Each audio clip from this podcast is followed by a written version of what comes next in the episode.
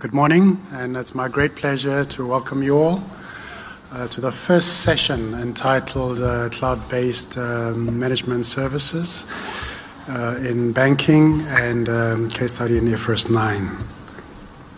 My name is Motlatsi, and I'll be chairing the session today. We have some 60-odd minutes for the presentation and questions, so I'd appreciate if you'd maybe leave your questions to the end. Before I introduce our speaker, maybe just some rules of engagement. As I said, we'll have questions at the later stage, or at least after the presentations. Mobile phones, I think you know what to do with those right now. And as usual, we have obviously a number of platforms that you can connect and comment on.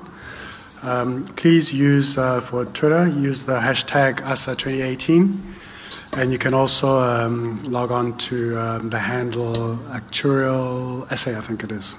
Yeah. But importantly, please use our app, right? So the convention has an app. Please make sure you're registered on there. As you know, I think each, at the end of each day, there will be prizes for the most active.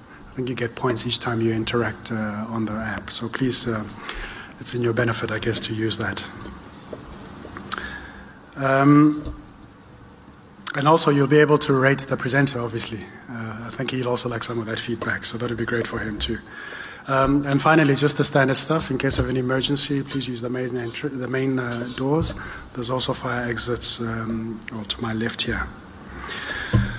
Okay, and about our speaker today, Matt is a director at EY, recently joined EY. I think he's got some experience in IFRS 9 related stuff. He's done some projects both in South Africa and some of the countries on the continent. Model verification, model implementation, verification, audit work. So I think he's got some idea what he'll be talking about. Without further ado, Matt, over to you.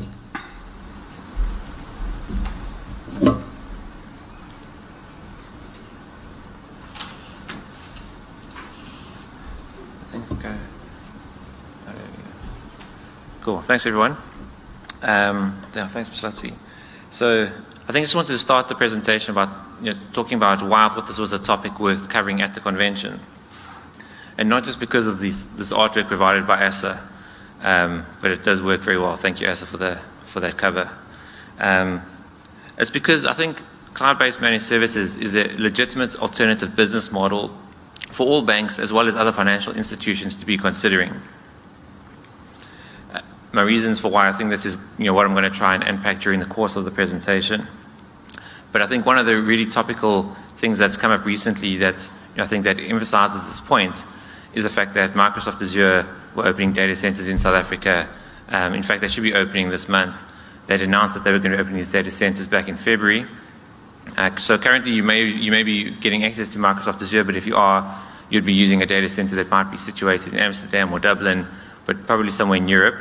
And obviously from a POPI perspective, protection of personal information, there's going to be challenges around storing certain things overseas, so their data centers being based in South Africa will help a lot with that. So that's something that I guess from a cloud perspective is quite exciting. Dimension Data, obviously in the South African market, we're providing similar services, but Microsoft Azure bringing in a lot more competition, something to consider.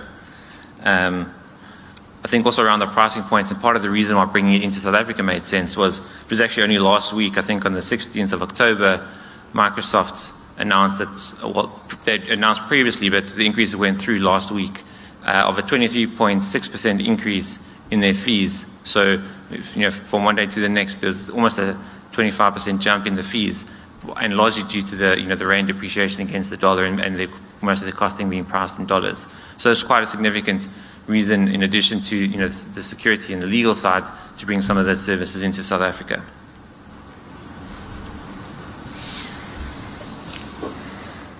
So it is essentially a technology-based presentation, but hopefully quite a practical one. There will obviously be some stuff we're talking about IFRS 9 related, but it's not primarily an IFRS 9 related discussion. So hopefully it is something that you'll find practical, and as we go through it, something that you might find a way to think about how you could implement in your own organizations. So just some of the, briefly running through what the presentation covers. So we're going to start by looking at some of those you know, those buzzwords. So even the presentation of this talk is just a combination of certain buzzwords, cloud-based managed services, etc. So just want to break down some of those concepts and then bring it together with that IFRS 9 case study. And then towards the end, we'll just cover some additional topics we can chat about in terms of IFRS 9 and challenges that have been faced across the continent. So on the topic of buzzwords, where better to start than FinTech? So this is something that most of you would you'd be quite familiar with, and something that I think might mean different things to different people. So just to contextualize, I put here what is the definition provided by the BCBS, the Basel Committee on Banking Supervision. As part of some of this mandatory presentation training that you had to go on, I was told that everyone in the audience should be able to read, and I shouldn't read this to you, so I'll leave that to you to look through. But essentially, it's quite a big mouthful, but it's a very, very broad and holistic definition of what FinTech might cover. And just as an aside, a portmanteau is the creation, or is a word that you, for taking two separate words like financial and technology, putting them together. So if you didn't know that, then at least maybe you'll hopefully remember something and have something interesting to learn from the presentation. So looking to RegTech, so, you know, sort of one of the subsets of FinTech, and probably one of the areas that have received that kind of tech treatment in more recent times. But like its big brother FinTech, it might also mean different things to different people. So this definition, technological innovation that assists organizations with regulatory compliance, I think it's something that, you know, hopefully from an actuarial perspective, or even just, you know, for any other quants working in banking, it's something that you might find to be quite an interesting and quite relevant to you. So looking into RegTech a little bit further, so the name itself might be relatively new, but the combination of using technology to solve regulatory problems is something that has certainly been around for quite a long time, and especially with an increasing focus on data and reporting and increasing levels of regulation in general. It's an area that is becoming more and more relevant for banks to consider. So typically up to now, I think that, you know, in the banking space in particular, you would have had access to, you know, to a lot of technology, but often through those big tech vendors. So your, you know, guys who would, you know, study very large, complicated software, and if you weren't buying all the different components of that software, you wouldn't necessarily always be getting the benefits of the whole package. So a RegTech solution should be able to try and mitigate some of those challenges. So I mean, it's just some of those highlights of what you should get from a RegTech offering would be the agility. This is really the key difference between a RegTech offering and traditional, you know, a traditional technology offering. Typically, a standard technology offering would be quite locked down, inflexible, often require programming in proprietary languages, and obviously, with the agility of a RegTech solution, you should be able to power past some of those challenges in getting solutions developed. In terms of the speed to get it, to produce reports, get things up and running very quickly, I think is something that should be, you know, benefit with RegTech. Just thinking in terms of like the cumbersome Excel spreadsheets that often get used in reporting. I think this one is probably even more relevant on the insurance side than on the banking side, but where there are, you know, for example, you know, IFRS 17 solutions being developed, hopefully it could become a catalyst for moving more towards technology-based solutions and away from those cumbersome spreadsheets.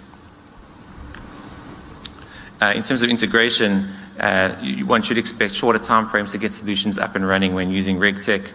And the last point there, analytics. A RegTech solution should be able to provide you with additional benefits. So with that same data set that you were using for your regulatory reporting, you should be able to, you know, use that information to gain additional knowledge by mining that data. In the middle there, that's an interesting statistic. Back in 2014, banks spent in Europe about $55 billion on their IT. Only $9 billion of that was spent on the new systems. So the big bulk of that being spent to bolt on new components to all of their existing systems, or at least just, or even just to potentially maintain and keep up their existing technology. So kind of demonstrating the need to bring in some, you know, more sophisticated or cost-effective opportunities. So where would you typically want to use RegTech? So generally things where there's going to be heavy lifting, a lot of quant work involved. So areas like MI tools, dashboarding tools, etc. But then potentially also just for data warehousing. So in terms of all of these tech solutions, obviously I think something you hear a lot about during this convention would be InsurTech, but there's also PayTech, Wealth Tech, etc. The last one I want to look at was Big Tech. So this is something that as a term may not be as familiar, But it's quite relevant to this presentation because all of these types of firms are very big players in the space. So on the left-hand side there, Google, Apple, Facebook, Amazon, making up the acronym GAFA, and then the ones on the right-hand side, BATS being made up of Baidu, Alibaba, and Tencent, and all BATS if you include Sina in that. I think, not specifically talking about them, but I just think they, it's interesting to consider. I think I wasn't in the plenary this morning, but I think it's also quite relevant to kind of understand where the Chinese firms are playing in this space. And also they probably have more interesting logos than most of the American companies. It might just be that you're not used to seeing them. So in general, these guys, and I think also Microsoft and IBM included, they're relevant to this discussion because they all provide web-based services that other companies rely on, but also with themselves, with their global presence and their large customer bases, they provide lots of services directly to their own clients, including financial services. So certainly competitors, to the standard players in the financial services industry.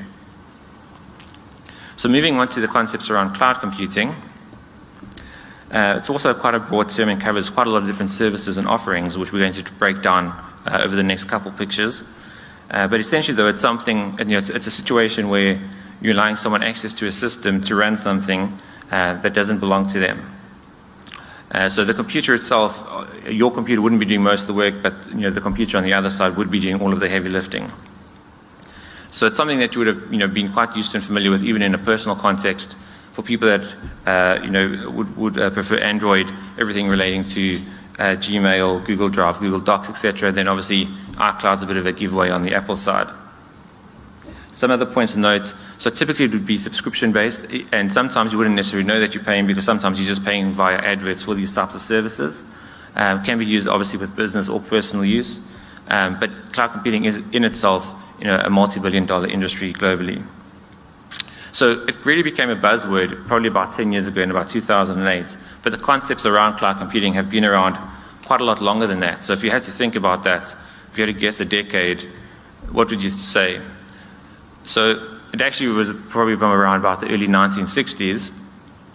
So this picture here at the top is of it's the IBM 1401, which apparently was quite a successful computer with about 12,000 of these things getting sold, each one taking up the entire floor of a building. And back then the computers were really just a terminal linking to a mainframe, but that mainframe was essentially like the cloud computer that we're talking about today. The picture of the guy at the bottom, John McCarthy, so he was actually the guy, one of the fathers of AI, and the guy that actually coined the phrase artificial intelligence. So maybe a second fun fact there. So between what he had created and what they started in the 1960s, was a time-sharing model where you'd be able to use computers more efficiently by using that same network across multiple different users. Typically with the capacity constraints that you had on computers, it just made a lot of sense.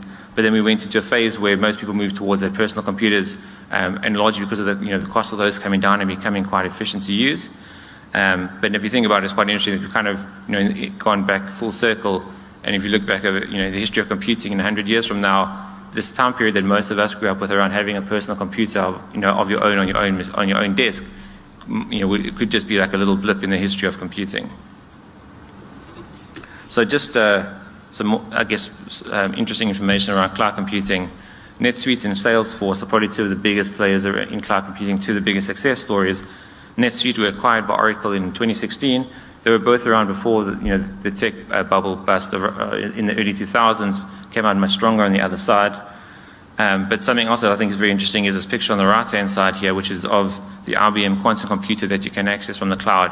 IBM started offering the capabilities to access this server or this computer for processing back in about 2016. I think that is what it looks like. Based on my research, that's the best picture I could find. I think it also just illustrates how importantly big tech firms are taking this, this whole kind of venture into cloud computing. So if you were to, consider cloud computing options, what would you be able to do? So there's, I think the two key options here are, public clouds and private clouds, and then hybrids obviously being a combination between the two. So on the, a public cloud, so that's obviously being offered by a third party, a vendor, generally you would expect a better scalability and reliability. But the key difference being the cost efficiency that could be gained from sharing that system across multiple users. On the private side, perhaps a more at least perceived level of security, but certainly larger, greater flexibility and greater control over how the system was set up and how it could be running. And then a hybrid obviously being a combination of those two models in terms of the benefits that you could gain from it. So thinking now on the third, from a third-party perspective, you were getting cloud computer services provided to you. There's various business models of how that can work. So starting at the top of this hierarchy, software as a service. So that's really when you're getting a subscription service just to access software. So typically focused on end users. And then the provider would maintain all of the ownership of the software underlying it and all of the systems. Platform as a service is actually more focused on app developers or software developers. So you would get access to the environment that you could use to develop apps and share apps. It would allow you to create, test, and deploy those any kind of software you wanted to develop. Then looking at infrastructure service, that's like I guess another layer down, primarily focused on business. So I would say especially for businesses that are growing fast and rapidly, or where there's key areas or components of the business that aren't key, and that they want to transfer that responsibility to a third party to manage. I guess another interesting one is function as a service, which would sit between software as a service and platform as a service. It's probably one of the more recent developments. So in that situation, there'd be this level of abstraction between the developers and the virtual machines. The developer would only need to create certain narrow blocks of code that would then sit on top of the other code provided by the service provider. And this type of model is often used when there's like online application forms. And the payments for that would generally only get, the payments would only start happening when the services get used. Whereas for the other services in general, it's a perpetual fee model, so you're paying, to have a license for a certain period of time. So those are most of the concepts, but this brings us to the next key piece for this, for this topic, which is managed services itself. So again, starting off with a definition, quite a broad definition there, covering everything relating to managed services. But I think in simple terms, it's a glorified version of outsourcing with a more strategic layer, attached to the top of it. So why has managed services itself come about? I think certainly, if you read a lot of the articles, that are produced by some of the consulting firms, it's something that you would have seen quite a lot recently.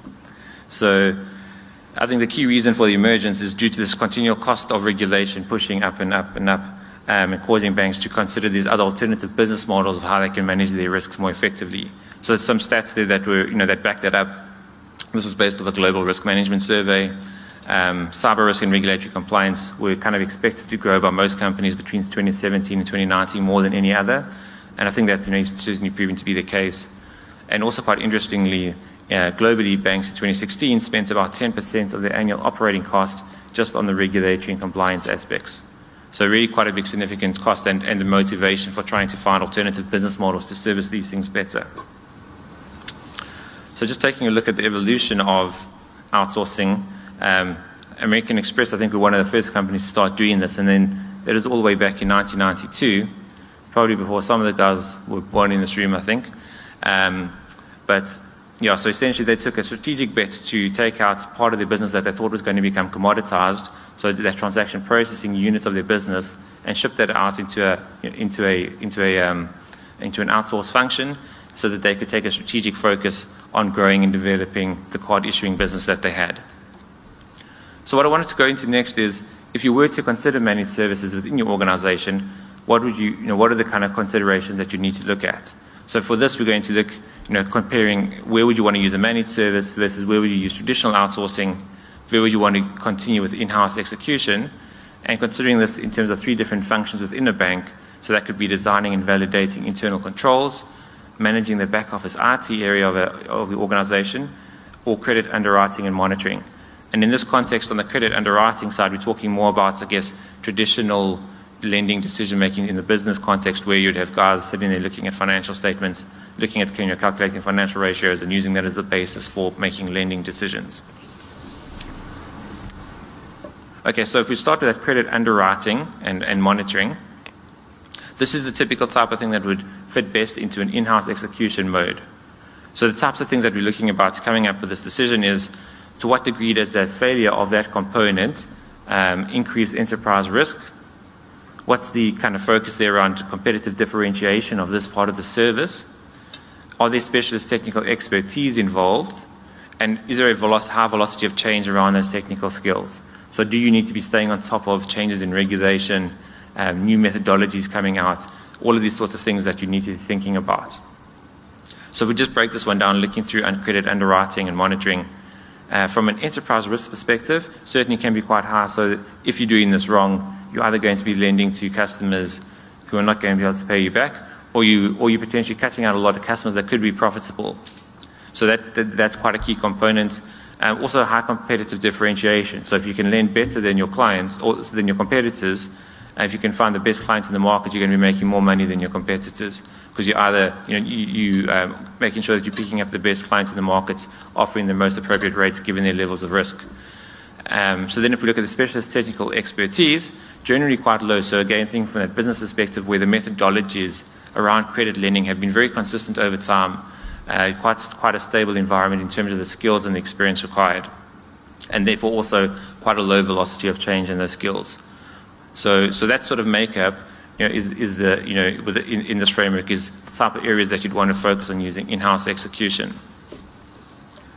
So then I guess brings us to the next one. So what about traditional outsourcing? So the key types, I think this that American Express example is quite similar to this. So managing that IT office infrastructure is something that a lot of organizations have been outsourcing for quite a period of time, and something that works quite well in this context.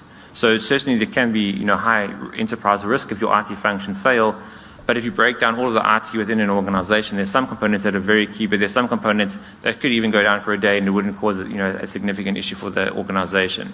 So hence that one being in the middle. Not as high as what we were previously looking at from a risk perspective. So, definitely not an area where there's competitive differentiation. So if you just think, from how you would choose the bank that you want to bank with, or in a company that you want to take out an insurance policy with, you don't really have any consideration for the IT infrastructure, that's at the back of their services.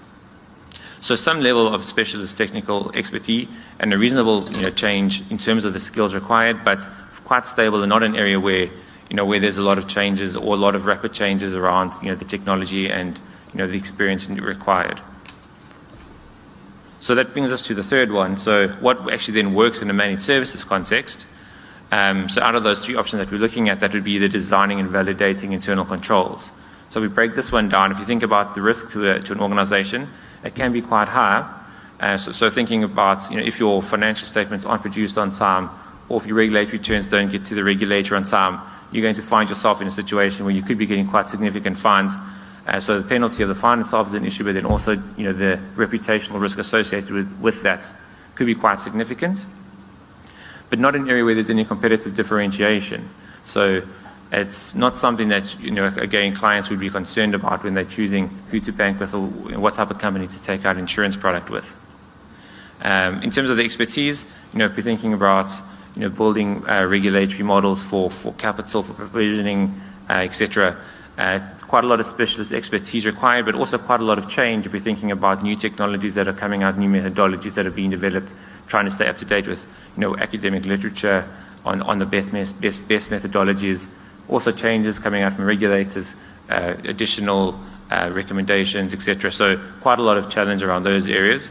But this would be the type of opportunities where managed services could play a role. So just summarizing what would then make up the logical places to focus on applying managed services, it would be where there's that relationship and a need for urgent specialized skills that could be evolving quickly, where competitive differentiation is definitely very low, and just getting back to that general definition, it's an area where you'd want to have a focused strategic relationship that would allow the organization to focus on their top strategic priorities. Okay, so if we take those concepts that we're talking about up until now, we take the RegTech and we kind of blend it with cloud computing and the managed services, what type of issues could you solve? So there probably are quite a few things you could think about, but IFRS 9 in a banking context is certainly one of those areas.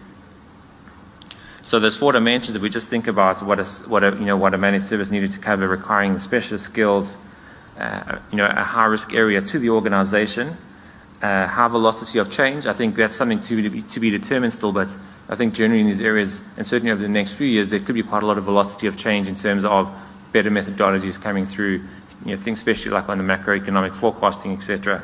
But definitely not an area where there's any competitive differentiation for organizations.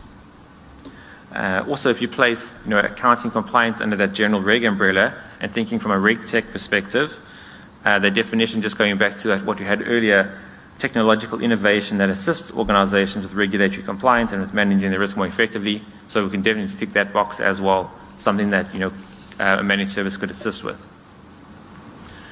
Okay, so looking at this case study of how it could apply in, you know, in the world of IFRS 9, starting on the left-hand side here, bank process relating to the data generation, and then on the right-hand side also going back into the second component of the bank's process, and in the middle is a piece that's provided as a managed service. You can see I didn't color that block in black, so it's not a black box. That's really not the point of the exercise here, but we'll break down some of those components that sit within it. So the bank process initially would be generating data out of their core banking systems, sometimes even putting data out of spreadsheets, and sometimes, you know, in some extreme cases, taking stuff out of physical files even. Moving into, you know, then taking that, all of those data from those various sources, reconciling them, standardizing them, and masking them, uploading them into a cloud storage facility, and then from that, you know, we start the managed service process, which is creating some data quality assessments, and based on that, giving data quality reports back to the bank, and the bank with that feedback could potentially be updating things, correcting issues, so that by the time it gets to results, everything is making sense. So once the data is okay, moving to that ECL calculation process. For people not working in banking, that's the expected credit loss calculation engine. So it's really the, you know, the nuts and bolts for how we calculate the provision. Following that, there's a stage allocation. So again, kind of talking to some of the specific requirements around IFRS 9. Allocating accounts either to stage 1, stage 2, or stage 3, depending on how they're performing and if they're up to date with their, you know, with their payment terms. Following that, we get to the base IFRS 9 results, and so that's all produced within the managed service component. The way this structure is set out, the forward-looking information and other portfolio adjustments potentially could be sitting outside of the base calculation models. So with that process, then with those adjustments from management and that oversight from management, getting to our final IFRS 9 results. And then with that, with all of that happening within a system, the managed service provider could go back to producing MI reports for management, creating the IFRS 7 disclosures, creating other risk finance dashboards, and also potentially calculating the journal entries that would need to get posted, you know, for the accounting, from the accounting point of view. So that's in an IFRS 9 context how, you know, how a managed service could work. On the forward-looking information piece, you know, there's still an option that could sit within a managed service or even be provided as a separate service in itself. But I guess that just, I think, probably gives you a kind of a general sense of how the process could work. Similarly, within an IFRS 17 context, I think for insurers in the room, you could think about how this type of process could work in that context as well. So then just thinking about some of the benefits that could be gained of using this sort of approach, and really this is actually now taking a combination of the benefits of using cloud, using a managed service provider with the right expertise. You could create some more scalable, agile solutions, so making it easier to grow your business as you kind of grow your books, as you add portfolios. Takes away some of the pain points around managing large, complex systems. It gives you that ability to add or remove features, and also on the cloud, you know, from the cloud perspective, almost getting to a point where you have an infinite amount of storage that you could use. From a security perspective, I think it's important to appreciate that the providers of these sorts of services have a very big vested interest in making sure that their security systems are always up to date. So it's something that's, you know, that's really core to what they offer, and so in terms of what they offer, they really are, you know, at the front of the pack. So some of the things that they would consider there is, you know, how the data centers are set up in terms of storing data across multiple servers, always encrypting data whilst at rest and whilst in transition. So generally, like, managing all of that, you know, in the best way possible. You'd also get more flexibility and customized control over your data. The convenience of access, meaning that, you know, if that system's sitting in a cloud environment, you can access it from anywhere in the world. I guess there's pros and cons to that, but certainly giving you that flexibility if you needed it. And you'd always, in theory, have a solution that's up to date, because that, you know, the responsibility for ensuring the compliance with regulation and best practices now is something that is in the hands of the service provider. I think also from the cost-saving point of view, the pay-as-you-use principle is very important. So that can work from a storage point of view and also from a processing point of view. So in terms of the storage itself, you know, you can scale up and add on data or add on storage space as you require it, rather than, say, you know, buying things up front and having it, you know, sit unused for, you know, for potentially months or years. And then from a processing perspective, you also have the flexibility to add processing power for certain periods of time. So during your month-end process, if you needed things to be running, or if you're running a lot more processes, you need things to be run faster, you could scale up your processing power for just that last week around your reporting period, and then for the rest of the month, scale that back. So you're not even paying for all of the processing power that you need, you know, on a continuous basis. So that sort of paints quite a rosy picture of how managed services could work and, you know, the value they could add. But there are also obviously some practical considerations that you need to think about if you wanted to really get into this.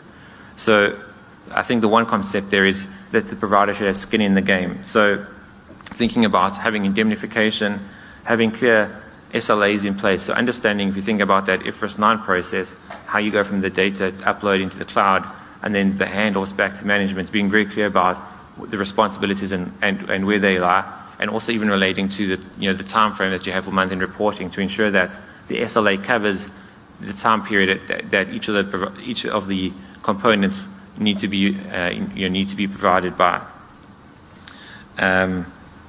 In terms of stakeholder concerns, I think it is possible through that SLA process, you know, to create specific measurable goals that can then give all of the different stakeholders in the process the comfort that they require. One of the complexities here is that you are working with risk teams and finance teams and business teams, so you need to be able to tick the box for all of them across this whole process to make sure that everybody's happy. In terms of what you want, you know, to look for in a managed service provider, some things could be, you know, the consideration around their own track record, their ability to, you know, meet their own compliance requirements, their abilities to audit, to design the processes and to execute on what they, you know, what they're committing to. The quality of their staff, and also thinking about that, the possibility of their own staff turnover, contingency plans that they might have in place for if some of their key staff members leave. In terms of the provider's reputation, thinking about how they've interacted with other industry participants, their relationship with the regulators, etc. Also, obviously, their relationship with the vendors that they would be relying on. Do you need them to have a global footprint? So depending on where you as an organization operating, it might be important that you have a provider that understands, you know, some of the nuances in some of the areas that you operate in, given some of the, you know, the regulatory variations across the continent that we live on. In terms of institutional strength, thinking about their financial soundness is quite important, understanding that, you know, will they be a going concern a couple of years from now when you're still relying on them and their services? And that's, as part of the process of how you'd set up these agreements, you also then need to think about what happens if they go out of business. What type of dependency do you have on them? Even thinking down to the level of the IP of the system that they've built. Is that something that can revert back to you, or is that something that's always going to sit on their side? And if you don't have those sort of things agreed up front, you get to a point down the line where you could really be, you know, in a tight position and not know what to do. So I think ultimately the key practical consideration here comes down to the cost versus benefit. So can you set up an arrangement with a managed services provider that will provide you with all of the benefits that we spoke about on the previous slide, but also do it in a way that's going to be cost effective to you. So next I just want to touch on some of the regulatory concerns around this. So I think it is, you know, even if you think that up to this point this all sounds, you know, quite good, it's something that's worth considering, you know, it's actually interesting to note that there has been some guidance and some comments from the Reserve Bank around this. So the SARB's Prudential Authority released a discussion paper last year in 2017, which was then finalised as Directive 7 of 2018, and this was only released last month, in fact, along with the guidance note. So it's relatively still hot off the press, but what these papers did was clarify some of the concerns and some of the things that, you know, they thought one needed to consider before using cloud computing, and also for any considerations around offshoring of data. So quite a useful paper to look at if you were going down, you know, if you wanted to go down that road. Also, interestingly enough, they released a paper specifically on the topic of outsourcing back in 2014. So they have been quite proactive around thinking about these things. So overall, they do recognise the benefits of outsourcing and the benefits that cloud computing can bring. But all of these little blocks on the screen here, I think, are just of the areas that their papers have kind of covered in terms of things that they think banks or other financial institutions would need to consider and be careful with. I'm not going to go through all of them. I think a couple that are quite interesting to point out is supervisor access and audits. So when you're setting up these sorts of processes and systems, it's important to ensure that the auditors can get access to all of the data they need and when they need it, as well as the supervisors. So at no point, through the use of a cloud computing structure or through the use of a managed service provider, can you get to a point where you can inhibit the supervisors' access to the data and the reports that they require. So I think overall quite positive in terms of what their views are and what they're proposing.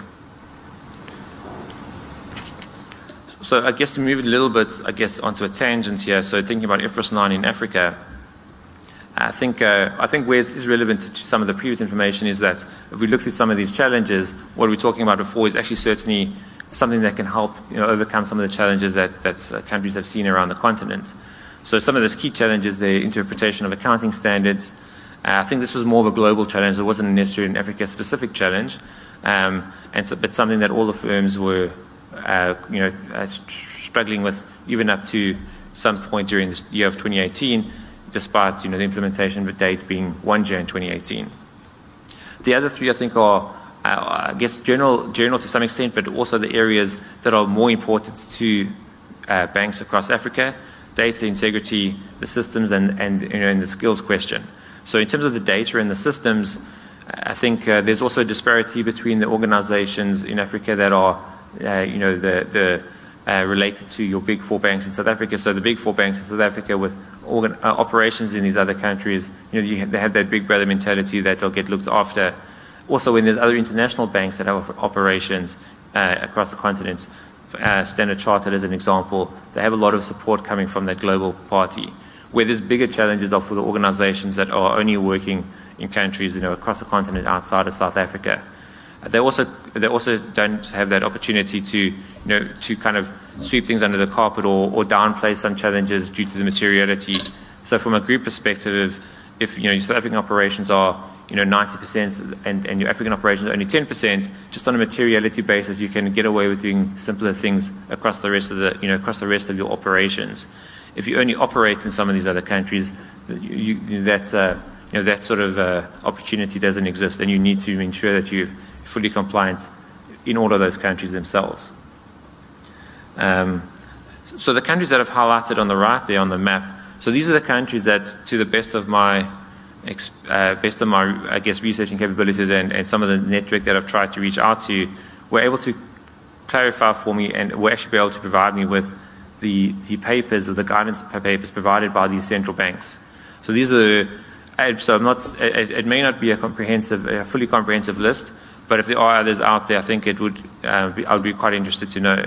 Nigeria is in the West Africa. They had released guidance around the implementation of IFRS 9 quite far back. In fact, before the South African Reserve Bank did. And they were, that was really just talking about some of the modeling components and how you should help to, build the models. So down the right-hand side there, East Africa, Kenya, the little ones, Rwanda, if you weren't sure, and Tanzania. So those countries all released guidance, and their guidance covered some aspects around the methodologies, but also around the transitional arrangements. So the transitional arrangement is how banks need to take the difference between IAS 39 to IFRS 9 and the impact that that could have on the capital of the bank, and how they could adjust for that over a certain period of time. So Kenya took the maximum allowable period, so they were allowed to take that transitional adjustment over 5 years. Rwanda, 4 years. Tanzania was similar to South Africa. They were allowed to make an adjustment over 3 years. So I think there is a caveat in that a lot of these countries don't necessarily need transitional arrangements because the regulatory reserves that they need to hold, so essentially like the provision that the central bank pushes down on them, would in some situations be significantly high and higher than what they thought the IFRS 9 provision was going to be. So if that was the case, then they wouldn't have had to have a challenge around the transition. But whether that was really going to be the case in, in all countries, I think was quite optimistic. So, and it's not clear that there wouldn't be a transitional challenge for some of these countries, despite actually having that statutory provision or that that regulatory provision that they needed to hold. So I think we can come back to this one if there's any questions specifically around the rest of Africa, and I think it's something I'll maybe also put out to the floor if there's any anyone else that has other comments around other countries in Africa and their understanding. I think certainly in some countries I'm aware of there being like bilateral discussions between the banks and the central banks, but these are the countries that I'm referring to where there's actually been publicly available information.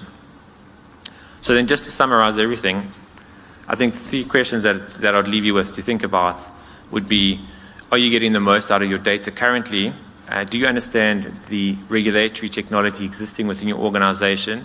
And are you leveraging all of that existing technology to the full extent of its capabilities? And the flip side of that, do you think you're paying for things that you don't actually need? And if you answer yes to any of these questions, then I would encourage you to think about trying to use cloud-based services or managed services or a combination of the both. Thank you. If you have been, thank you for listening.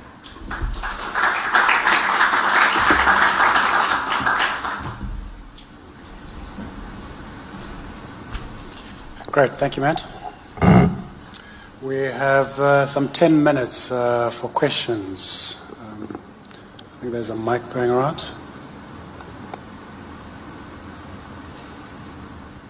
Maybe I can start off. I mean, in essence, the question you're trying to answer is really a cost question, right?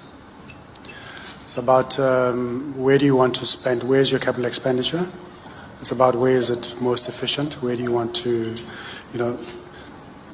to be most efficient and get the most bang for buck, in essence, right? Yes, I think the cost question is definitely a big one, and I think when you're looking at the alternatives here, so one of the key alternatives is using these large vendor solutions, and the cost of those can be quite significant. So it's the question of the managed service plus the I guess potentially lower technology cost compared to the large technology cost of large vendors. I think that's one of the key components that you need to think about in that cost benefit analysis. And just two other questions, just in your experience on the rest of the continent. First is that, I mean, I'd be interested to know what regulators make of this, right? So in other words, are they happy that the banks would be using effectively managed services, stroke outsourced solutions? And also then the question about how do you upscale local staff if all you're doing then, they're just doing effectively the credit work to get the business on the books, and then everything else gets done elsewhere. So I think, so the BCBS had released papers and then the South African Reserve Bank's, papers and guidance is often based on those, which is the general process with most of the regulation and the guidance. And then what I guess what we see very commonly is that across the rest of the continent, there's a similar sort of uptake. So a lot of guidance being taken across the continent from the South African Reserve Bank. So to the extent that there's the view of the Reserve Bank is positive around these things, it's most likely that most of these other most of the other regulators across Africa will kind of have a similar view. And then in terms of, I think the point you're alluding to in terms of the skills and and the development, I think that's definitely a challenge already. So to the extent that there isn't the skills in country to be able to produce, the models and to run the models, to the extent that they're required, there's definitely a gap for for essentially outsourcing that to someone who's got the right skills and technology to do it. But I think one of the important aspects of that is that as management of a bank, the CFO, CRO, and the board are still taking full responsibility for the results. So whilst there's a component there that they're outsourcing to get some of the the complex work done, responsibility doesn't change hands. So they would always still remain responsible for the results that are being produced. So I think that, that's a key point around around the skills and the knowledge, but in terms of like the modeling approaches themselves. I think over time it's something that, you know, as people develop, they could bring that more in-house. There's a question.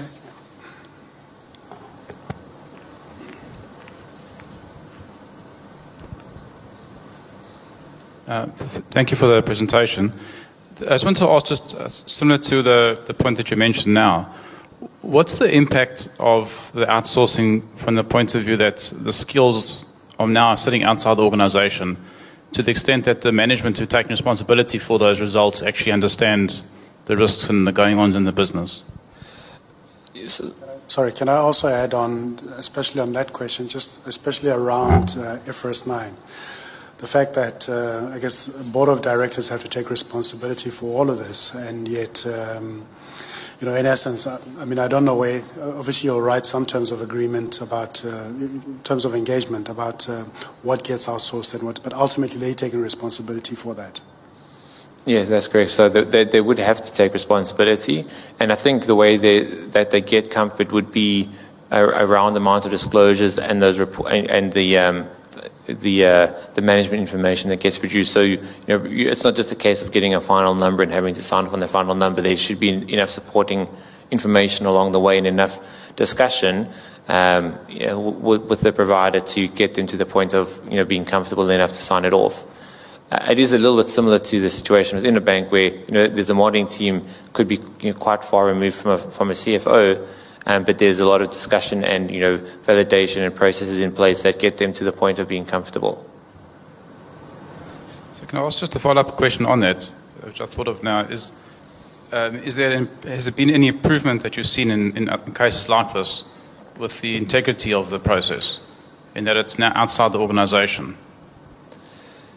So yes, I think it is still relatively new, but personally I have seen it, and I think there might be other people in the room that have also had similar experiences.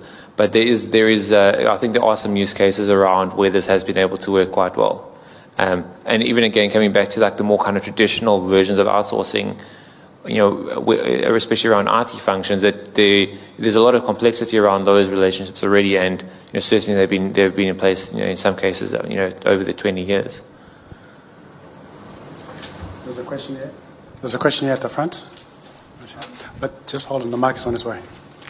While the mic is making its way there, maybe I can just come back to the IFRS question. So, I mean, there's obviously a lot of people are still finding out. I mean, it's been a hectic 10 months just in terms of very steep learning curves and discoveries and things like that. And particularly in the question of modeling, because nothing's been standardized yet. Everybody's effectively still walking around and trying to find, I guess, what works in a safe middle ground to settle on. And this is where I think the question about responsibility for CFOs and things like that, about what they're actually signing off on, especially from that perspective that everybody's still trying to find their way around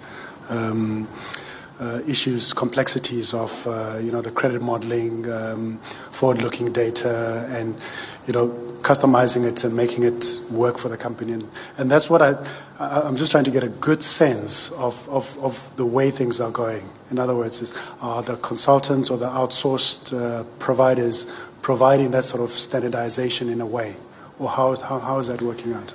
So I think it varies a lot. So I think. Yeah, and I think South Africa is far ahead of the rest of the continent on most of these things. So the South African Reserve Bank required all of the banks in South Africa 5 months after the implementation date to have reports that will essentially send reports to the South African Reserve Bank, explaining how they've done a lot of these things. So that has been quite well governed. Definitely in the rest of Africa, I think there's. Not the same level of appreciation of some of the complexities and simplified approaches. And coming back to the point around, so where there's a South African bank that has operations across the continent, most of the models would have been developed in South Africa. So that in those situations the level would be relatively good.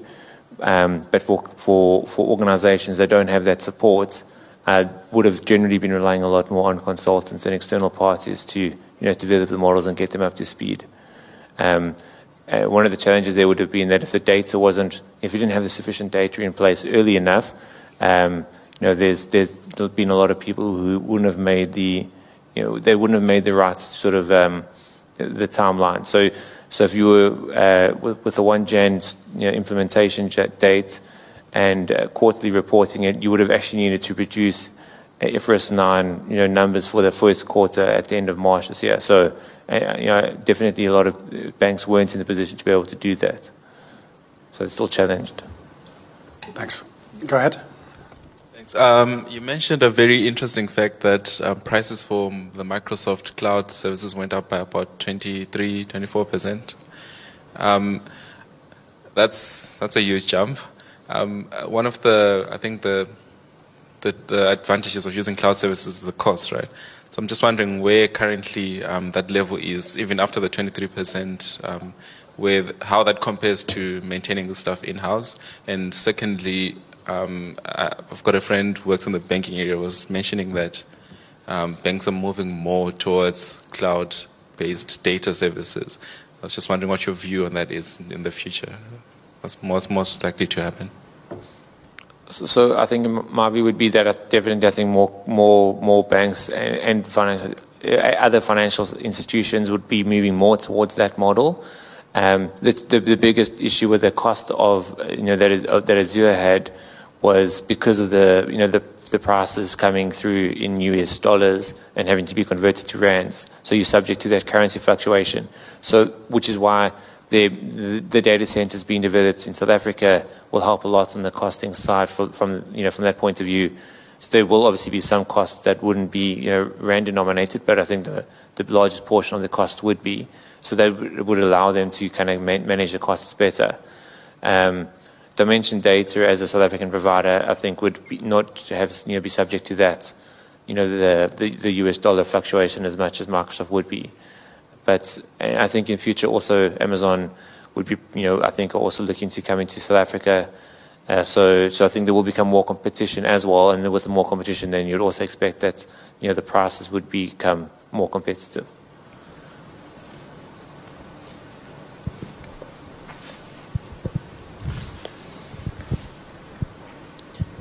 Hi. I just wanted to ask, so you spoke, where would, so when you speak about this managed service offering, is EY providing the managed service, and would it be on audit clients, and could you also do a similar thing for non-audit clients in terms of modeling the exposures, that sort of thing? Thanks, Daniel. So I think there's good points around audit versus non-audit. So an audit company wouldn't definitely not be able to provide these sorts of services to one of their audit clients, so it's because of the independence rules. So a company that does audit work could potentially be providing these sorts of services to non-audit clients, but then at the same time, a company that isn't an audit company could be providing these sorts of services, to anyone in the market. I think I guess one of the dichotomies there is the experience and the global support and the infrastructure behind some of the big companies versus smaller, essentially fintech startups that could offer a similar service. There's a question here. If I can slip one in before the floor. Could you also give us an indication of what the take-up is in South Africa versus other countries of managed services? So in other words, are providers finding more traction outside of South Africa? Or is there actual good take-up locally here in the local banks? Yeah, that's a difficult question, because when you're referring to the whole globe, it's hard to get a good sense around these things. But so in my experience, I have seen this being implemented in the UK and across parts of Europe, as well as I would guess a little bit of South Africa, but more the rest of Africa. So I think a general take-up in all areas, but something that's still in its infancy. Thank you. Thanks for your presentation, Matthew.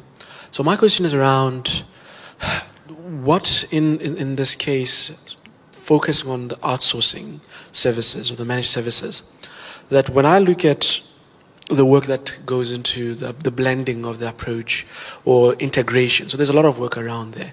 So as much as you're moving a lot of functions and depending on the expertise of an outsourced service provider, you still do some work for the integration purposes.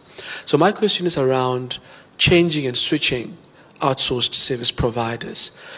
What is the ease of doing that, considering the work that goes into integration, and what risks exist in terms of continuity, where you had been, let's say, using a specific service provider for a long time and you have established dependencies around that? And so also what can companies do to mitigate such exposure to that risk? Yes, so yeah, I think definitely challenges.